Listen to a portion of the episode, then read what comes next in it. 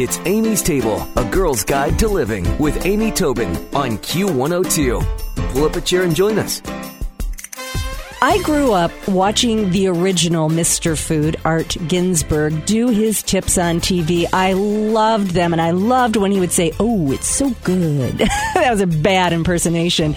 But Howard Rosenthal is continuing the brand, and he's here to talk to us today about Mr. Food Test Kitchen's book, Hello Taste, Goodbye Guilt. Welcome, Howard. How are you? Thank you so much. Hey, those are big shoes to fill, aren't they? They are, you know, I've been part of the Mr. Food family for over 20 years.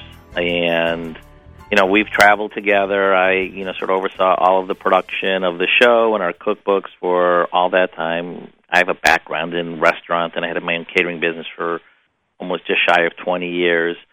So, you know, our philosophy of quick, easy, no nonsense that Mr. Food created years ago is just going forward. And people say, "Are you the new Mr. Food?"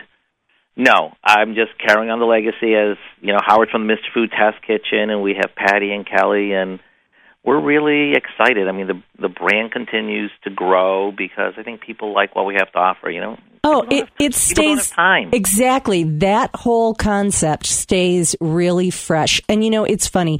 As involved as we all get in sort of um, higher end cuisine or sort of you know adventurous cooking, day in day out, people are looking for an easy solution for something delicious to get on the table. But your new uh, book is getting rid of the guilt. So I want to talk to you a little bit about that. How did that happen? Well, you know, for a number of years, we've always had an, a real affinity and passion for helping people who have diabetes be able to eat the things that they maybe feel they shouldn't eat, but that that still fit into their lifestyle. You know, so often, you know, we'll pick up a book and they'll say, "Oh, this book is great because you know it's good for your heart or whatever," and it's so predictable we all know we can eat a salad and grilled salmon and grilled vegetables, but that's we're not going to stay on a diet like that day in and day out for any length of time. We're going to get bored, and we want the comfort foods. We want the chicken pot pie, and we want to have a piece of brownie, and we want the pulled pork sandwiches and things that taste really good. So we're, we we don't we're no different. We want to eat the same types of things. We just want to be able to do it and still meet the dietary guidelines and exchanges that fitted uh, a diabetic diet. And and you know all of us would do well on a diabetic diet. I, often when we talk about uh, you know books that have been written for diabetics or, or plans for diabetics, honestly, all of us would do well uh, eating that way for it's sure. heart healthy. Ex- heart healthy eating is never going out of style. Exactly, exactly. And and if you're not suffering from diabetes, perhaps you can you know have that occasional treat that's that's not in that plan. But I I love this idea. So how did you go about adapting the recipes to be diabetic friendly? You know, we took recipes. We really reached out um, on MrFood.com. We have a, a viewer, follower, you know, fan base of just shy of two million people, unique visitors a month. So we we communicate with a lot of people on a monthly basis, and you know, if you listen to what people share with you, it's pretty easy. So we said, you know, we want to do more to help um, people who have diabetes, and they said we just don't want, like I was saying, the predictable things. Mm-hmm. So we asked them and we, what kinds of things are you looking for? So we took those kind of recipes, the comfort food, the the feel good, the things that I would maybe take to a potluck, and lightened them up to the point of still having the taste. Obviously, this is published by the American Diabetes Association, so you know it's meeting the guidelines of right of what they're looking for.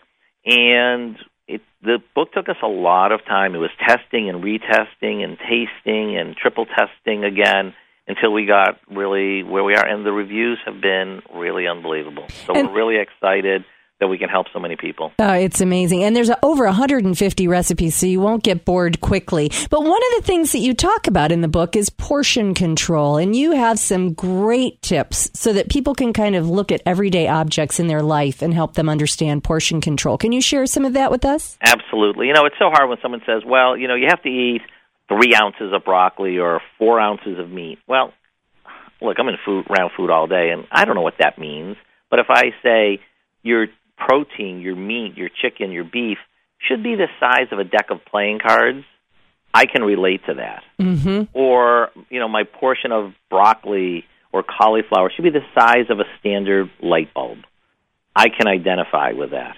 So we add all these little tidbits throughout the book, and there's a whole section in the front of the book of common sense things that you're going to do because it shouldn't consume you cooking and this lifestyle. It should be something that just becomes very secondary and you know the, you need the tools, and if you make it easy, you make it fun, and you make it and you illustrate it, you're going to remember it. No one wants to read a bunch of literature about you know four ounces of this is equal to a size three by six by twelve. Yeah, it gets no. hard. It's funny. I was doing a, a diet one time, trying to drop a few pounds, and my daughter walked into the kitchen as I had something on my kitchen scale, which I generally use for baking. I mean, it's it's a, it's important to have. And she said to me, "Oh God, I hope I never have to weigh my food in life.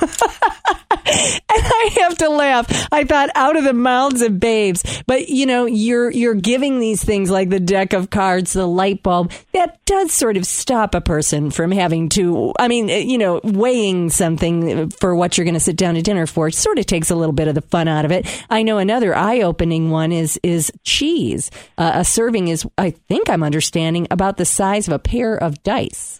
It is. I mean, because it's so rich, and obviously it will vary on the type of cheese. And using stronger cheeses, you know, the parmesans and the feta that have more of a flavor versus a mild cheddar. What are you going to do? You're going to use more cheese, which has more fat and calories, yep. because you're looking for the taste. Yep. And even, you know, the American Diabetes Association doesn't shun and say never have sugar because that's not realistic. Because what you, you know, years ago when all the sugar-free cookies were really popular, people would eat six, seven cookies trying to satisfy their desire. Yeah. Better to have one Oreo than 12 cookies because the sugar is just replaced with more fat and more carbohydrates and that's not any better for you. Yeah, when they take something out, they put something else in, and that's Absolutely. generally not a, a, good alternative. Well, you know, what about the grocery store? As you mentioned, you know, perhaps it's a good idea to bypass the sugar free aisle, but what tips do you have for grocery shopping? You know, when it comes to grocery shopping, obviously, if you're shopping around the outer, you know, section, you're doing much better. I mean, make sure you you know hit that dairy aisle where you're picking up, you know, not the sour cream, the maybe you know get the reduced fat, the yogurt, great replacement for traditional sour cream. You know, your meat case. There's lots of lean cuts of meat that you can use don't have don't go to all the processed items if you don't need to. Mm-hmm. The frozen food aisle, sometimes it's more convenient to have a frozen vegetable on hand versus buying that fresh three, four, five days ago, going to use it, and by the time you use it, it's already spoiled. Right. So you know, and they're picked and frozen the same day, so quality is really there. So take advantage of frozen food and a lot less sodium than the canned aisle and things like that. And of course, obviously, fresh produce is a great option as well. Well, that's the other thing. All of those nutrition labels, and you've got some good tips for reading through those. Any any advice there? Well, the nice thing is when you are doing, you know, and we hear this from our, our readers and viewers all the time that you know, if I look at a package hypothetically of frozen green beans, I know what the calorie count is. It's easier for me to control that than by buying fresh because there is no tr- nutritional information on fresh produce. Right. So it just makes it a little easier nutrition wise that now I have guidelines in front of me. Now I'm learning what's better and not, and I can control it. Um, and you're going to find what's right for you. You have to work with your healthcare professional, your nutritionist that you work with to find what's right and where you can indulge a little bit. Because if you don't indulge, you're going to fall off the bandwagon. There's yeah, no question. Very true. If you're just joining us, we're speaking with Howard Rosenthal of the Mr. Food Test, Test Kitchen, and we're talking about their latest book, Hello Taste, Goodbye Guilt. And I want to know, Howard, what are some of your favorite recipes in the book?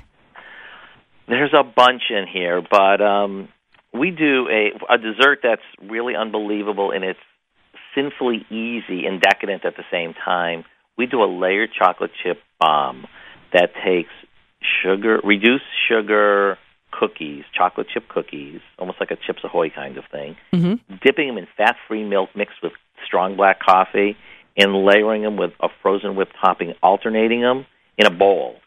Mm. When you freeze the whole thing, and when you cut through these layers, the cookies sort of mush, get dissolved. You end up with the most decadent. It tastes like some fancy French dessert and it has four ingredients. Oh, see, there you go. So this, when you slice it, are the layers pretty or? Yeah, so it's gorgeous. They're Okay. they're pretty, but they're softened as well. So it's not like you're cutting through hard cookies. Right. and just really great. We do a sweet and salty raspberry bar in the book, Mm. which you probably had growing up, and it's got a pretzel crust, so it's pretzels and a margarine crust, and then it's got like a almost like a cheesecake layer made with reduced fat, you know, cheese, and then it's topped with a raspberry like gelatin layer, and you cut these into squares. Great for you know upcoming holidays, serve Thanksgiving, potluck, you know, church dinners. And and you know what I hear in those recipes, Howard? Nobody's suffering here. Those sound like they Not are very decadent. And I know that you shared a recipe with me for overstuffed portobello mushrooms that I'm going to put on amystable.com. And I'm also going to put a link to the Mr. Food Test Kitchen site and the American Diabetes site, which is www.diabetes.org. But you've got to check out this book, Mr. Food Test Kitchens, Hello Taste, Goodbye Guilt. And Howard Rosenthal, thank you so much for chatting with us And today. As Mr. Food said at the end of every one of his segments, let's say it together. Okay.